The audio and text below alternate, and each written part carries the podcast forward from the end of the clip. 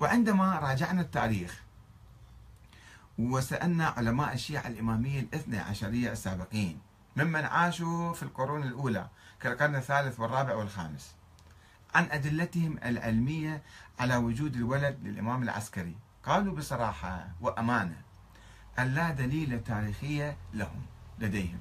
ما عندهم دليل تاريخي. علماءنا الأوائل هكذا كانوا يقولون. وإنما هم يعتمدون على الافتراضات الفلسفية بالدرجة الأولى. وإنما يأتون بالروايات التاريخية أو الحقيقة إشاعات يعني مو روايات هي لأن لا بها مصدر لا بها كذا خيالية خرافية أسطورية.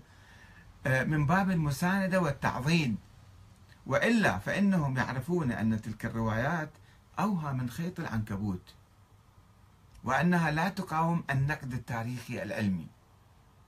وكما قال السيد المرتضى علم الهدى أن الغيبة فرع لأصول إن صحت. يعني نظرية الإمام يقصد. فالكلام في الغيبة أسهل شيء وأوضحه. إذ هي متوقفة عليها على نظرية الإمامة وإن كانت غير صحيحة هذيك الأصول نظرية الإمامة مو صحيحة. فالكلام في الغيبة صعب غير ممكن. ما يمكن إحنا نبحث الموضوع. ما, عندنا أي دليل عليه. هذا السيد المرتضى علم الهدى. في القرن الخامس الهجري هكذا يقول. أو كما قال أيضا عبد الرحمن ابن قبة الرازي في القرن الرابع. لا نتكلم في فرع لم يثبت أصله. كما يسألوه شو دليلك على وجود ابن الحسن؟ يقول لا لا تبحث معي موضوع. ابحثوا موضوع الإمامة. إذا بحثنا موضوع الإمامة فبعدين نفترض وجوده. لا نب... لا نتكلم في فرع لم يثبت أصله. وهذا الرجل مقصود ابن الحسن يعني الذي تجحدون وجوده. تقول أصلا ما مولود. فإنما يثبت له الحق بعد أبيه. فلا معنى لترك النظر في حق أبيه والاشتغال بالنظر معكم في وجوده.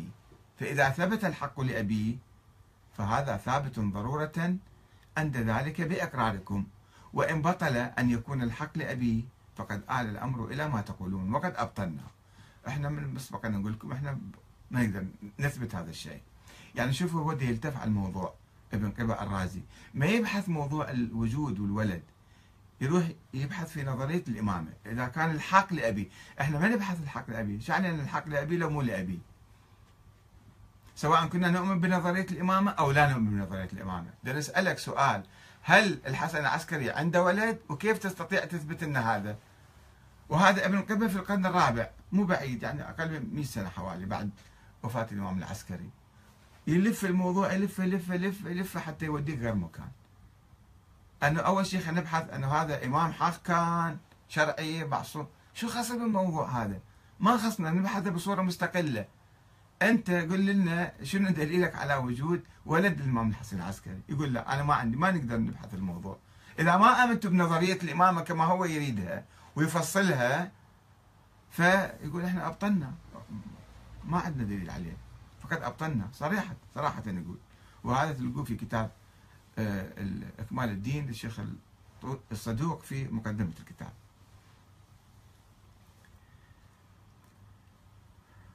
ولم يقل المرتضى ولا ابن قبة الرازي ولا الشيخ المفيد ولا الشيخ الطوسي ولا غيرهم إنهم يستطيعون إثبات وجود ابن الحسن بالطرق التاريخية. والروايات الضعيفة والمختلقة التي نسجها الأخباريون فيما بعد. كانوا يجون ناس ويسوون روايات له مثل ما شفنا السيد الشيرازي رحمة الله عليه شلون يجيب روايات يعني آه، أسطورية في الموضوع. كما لم يعتمد الشيعة الذين آمنوا بوجود الإمام الثاني عشر على أقوال النواب الأربعة أو غيرهم ممن كان يدور حولهم وإنما اضطرارا واستنتاجا وانسجاما مع نظرية الإمامة.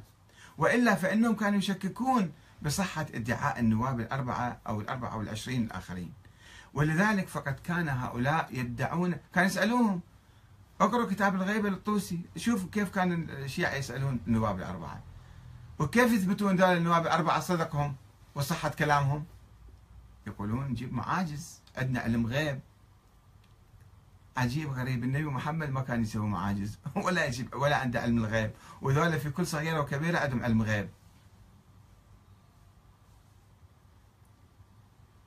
وإلا فإنهم كانوا يشككون بصحة ادعاء النواب الأربعة والعشرين الآخرين.